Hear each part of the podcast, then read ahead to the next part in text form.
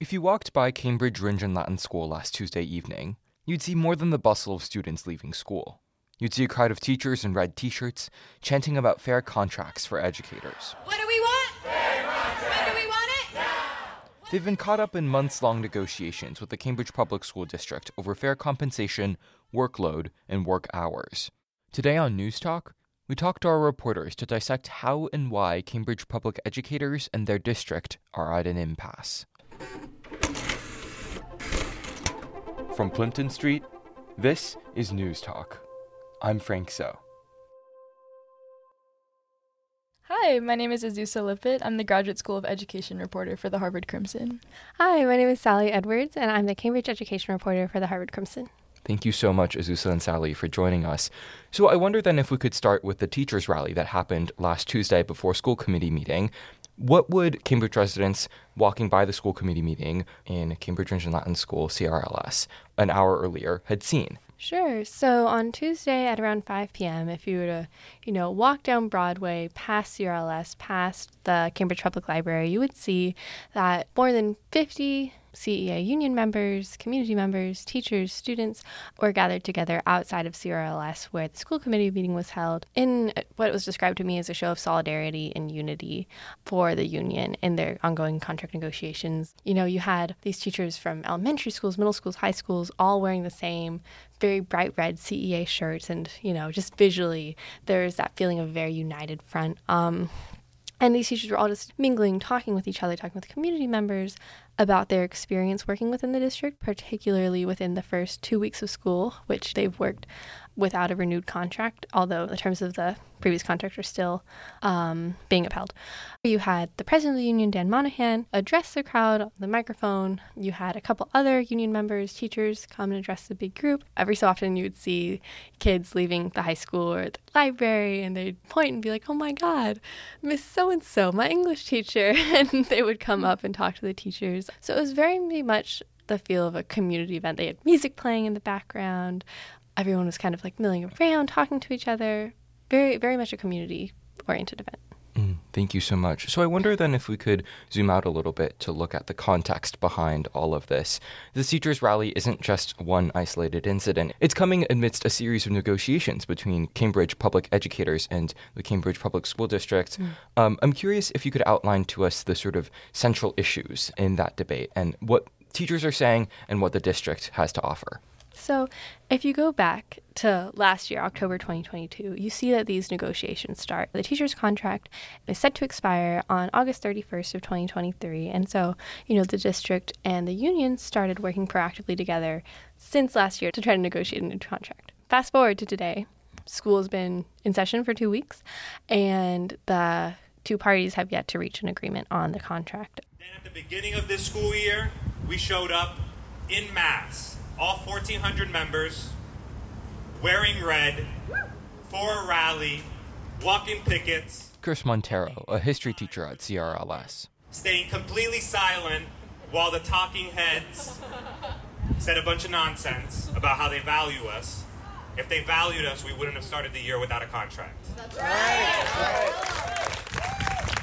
And we walked out together and we did it together because we know that we are stronger together. Three of the big uh, problems that I heard from a lot of teachers who were present were um, regarding compensation, workload, and time spent in the classroom. I talked to an educator. She teaches history at CRLS, and she was telling me that I got my four years bachelor's, I got my master's, and I'm still having to work two, sometimes three jobs to just make ends meet. On top of what's already a very stressful job, I'm having to rack my brain for ways that I'll be able to pay my bills. So even though CPS does offer competitive pay for a lot of these teachers. They're concerned that considering the qualifications and education that the staff members have and also the you know price of living in Cambridge particularly buying or renting a house, it's just not feasible to live on an educator's salary in Cambridge. Another educator described that to me as naive. Like it's naive to think that an educator on an educator's salary in a single income household could afford to live in Cambridge. Another main issue, these two kind of go hand in hand, is the workload of teachers and the time that they spend in the classroom. Because we're sick and tired. Montero again. It's been two weeks. We started this year. We have no contract. We're tired of doing extra work for no pay and not being appreciated. One of the central demands of the CEA contract that educators see as not being met is in regard to time, that educators should have a voice in how time is used. And I think that that concern comes from an audit of elementary and upper, which is how they call middle schools, uh, scheduling in the 2022 2023 school year, where a consulting firm was called in to sort of assess how the time is being spent during the day in those schools and it was ultimately found that instructional requirements uh, for the number of minutes during the day that students are being instructed are not being met um, according to state levels. And so, coming out of that audit uh, this school year, there were some new guidelines sent out to principals around the district, just letting them know that they're hoping to increase the instructional time for particularly elementary school students and particularly in math a lot of uh, educators, some expressed this in co- public comment at the school committee meeting last Tuesday, feel that these recommendations create a sense of distrust in the educators and their ability to make judgments about how their time in the classroom should be spent. And the school committee is sensitive to this, but overall, the guidelines were definitely received as more mandates than guidelines, and it's definitely raising tensions throughout the district. What did these consulting firm recommendations for increasing instructional time entail? What has that meant for teacher schedules and student schedules heading into the school year? So it's definitely created a sense of trying to maximize instructional time, which means that any free time throughout the day, particularly for K through 8, is going to be put toward math instruction, literacy, or reading instruction, and not anything else that the teachers may see as valuable, such as special activities or lunch and recess. Yeah. Immediately following the teachers' rally, at about 6 p.m., the school committee meeting started up in Cambridge Rindge and Latin School, CRLS. I wonder if you could tell us a little bit about how educators and parents spoke to the experience of being a parent or a teacher in Cambridge this school year. Yes, so during the public comment portion, it was definitely very moving, definitely relates to the show of solidarity and unity that Sally mentioned earlier. I think it was moving to see a lot of parents and educators come to voice their concerns at public comment. Unfortunately, according to school committee regulations, public comment cannot concern items that are not on the agenda for the meeting that day. So there were some points of being cut off at mention of the contract, which did not appear on the agenda. But the most contract pertinent item was definitely this issue around scheduling and being clear that the guidelines were guidelines and not mandates, which was something that the school committee addressed later. And so a lot of parents and educators went up to speak at public comment. The central concerns that were being mentioned were definitely understaffing educators feeling a lot of stress regarding a lack of support in their departments due to sudden disappearances of their colleagues, as well as lack of preparatory time due to professional development, administrative responsibilities. Generally, I would say that the teachers were conveying a lot of stress and were very unanimously concluding that the first two weeks of school had been very chaotic and very stressful for them in the rally beforehand, you had a bunch of the CEA organizers talking to the teachers. So, um, this is Dan Monahan, the president of the union. Um, we're asking folks to go in and, and speak at the school committee meeting. The key piece on the agenda is the superintendent is making a presentation about the first two weeks of school. So that really opens it up for people to talk about whatever it is that they want to, about how things are going at school and so you had organizers going around with, like, oh, if you're nervous, you can practice presenting in front of us before going in there.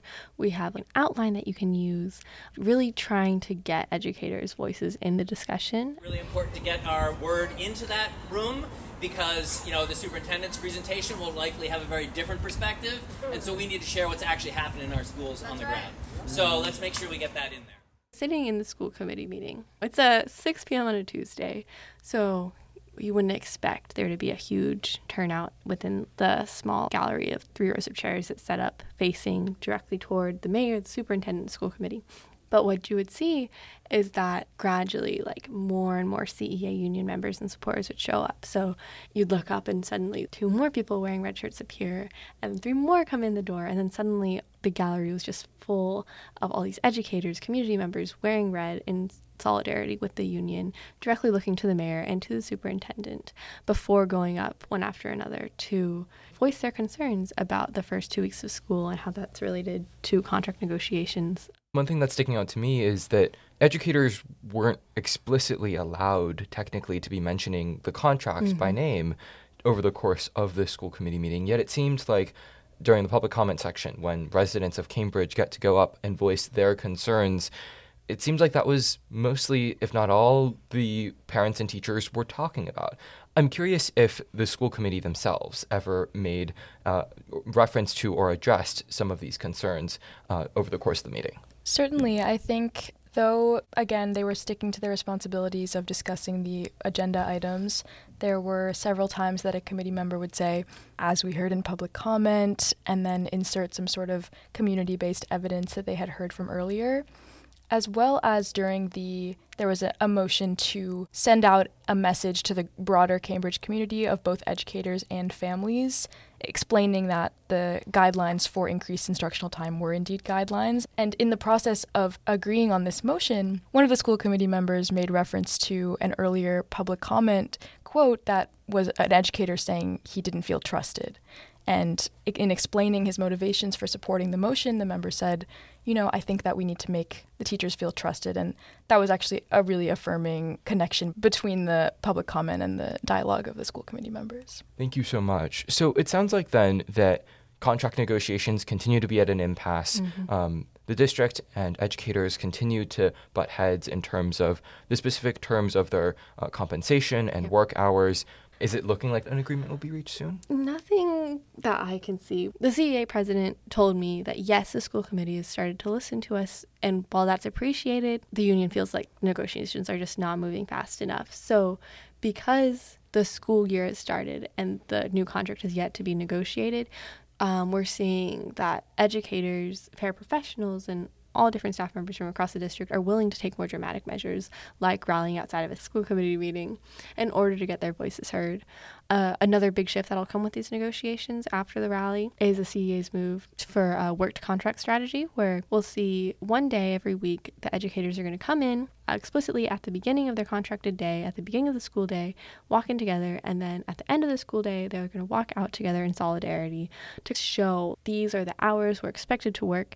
And when we don't work outside of these expected hours, we see there are going to be so many gaps in the system because we're expected, like we are talking about, to spend more of their time inside the classroom supporting students at work essentially when that's not necessarily being reflected by their compensation. We'll see a lot more activity from the CEA in an attempt to put pressure on the school committee to try to get a more decisive measure and actions. So now every school in this building Here's Montero again. One day a week is going to walk in at the start of the day, is going to walk out at the end of the day, and they're going to tell the people of Cambridge why we're doing it. We should mention that in a statement to the Cambridge public school community in late August, Cambridge Mayor Sumbul Siddiqui and Superintendent Victoria Greer said, quote, We have worked through the summer preparing for the new school year to ensure that our scholars have the structure, support, and services they need to have an enriching and fulfilling school year, end quote. They mentioned too that the teams have met 24 times and spent 83 hours bargaining since October 2022. The statements then go on to say, quote, The school committee looks forward to continued negotiations with the CEA. We will continue to update the community periodically as we work together towards a new contract with our union partners, end quote. So I'm curious where the story moves next. What should we be looking to in terms of upcoming developments in the Cambridge public education system that may play into this dynamic? Mm, absolutely. So I think just another interesting level to this story is the fact that elections for the school committee are coming up and they're coming up very soon the week before the school committee meeting, we had a forum for school committee candidates, which was actually hosted by the CEA, where the moderators, who were union members, brought up a lot of these concerns about the relations between the school committee and educators. And, you know, outside at the rally, I had educators tell me that we don't think that anyone on the school committee understands our experience because no one has been an in classroom teacher post COVID. And that post COVID reality for a teacher is so distinct to pre pandemic rituals and pre pandemic learning structures. And so there's a definite feeling from the union that if the school committee members don't listen to their demands of the contract, then there's going to be a very tangible way that we'll see that repercussion through the school committee elections in this upcoming term. We're going to keep doing it Montero again. week after week for the next month. And if that doesn't work, we got plenty of other ideas to oh, turn up the heat. And we are going to do that all right up until election day when these people have to sing for their supper and ask for an extension on their job contract. If we don't have a contract, maybe they don't deserve to be rehired.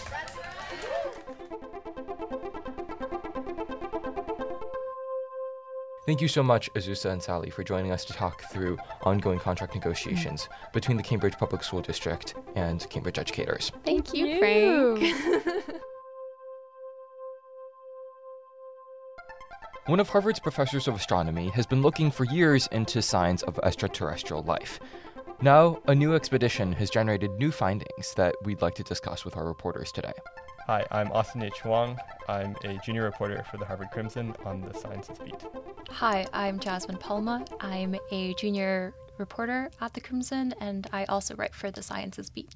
Thank you so much, Austin and Jasmine, for joining us today. I'm curious if you could start by giving us a little bit context into who this professor is. Who is he? Abraham Loeb, otherwise uh, known as Avi Loeb, is a professor of astronomy at the Harvard Smithsonian Center for Astrophysics.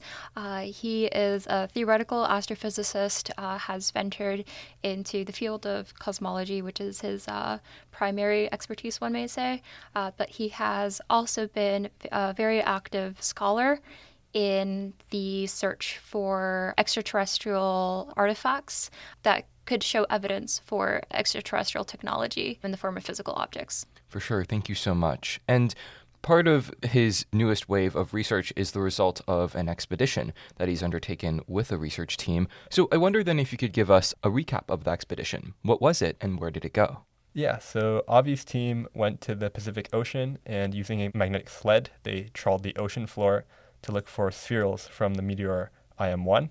Avi Loeb had previously had theories that this meteor could be some sort of fragment from an alien spaceship. How did Professor Loeb become interested in extraterrestrial artifacts and life in the first place? It all started with Oumuamua. Oumuamua was discovered in 2017 by scientists. It is quite peculiar due to its characteristic thin oblate shape. It looks quite a lot like a cigar. Scientists were quite befuddled by this mysterious object. It's a comet, but it didn't really have a cometary tail. Uh, a lot of people were throwing around wild conjectures as to its origins. Some people, including Avi Loeb, proposed that it could be a light sail, essentially a piece of extraterrestrial technology that can harvest solar energy, which would account for its very odd orbital path. And so this initiated Avi's future endeavors in searching for physical, tangible evidence of extraterrestrial technology, any artifacts that could indicate that some intelligent life out in the universe outside of the solar system is advanced enough and have stumbled into our corner of the universe and since then, Avi has launched the Galileo Project. The Galileo Project is an international collaboration among scientists with a variety of different expertise. Their main goal is to search for both, according to the website, accidental and anecdotal evidence of unidentified anomalous phenomenon, also known as UAPs, and understand what interstellar objects might be like in their quest for the search of extraterrestrial intelligence. Mm, for sure. Thank you so much.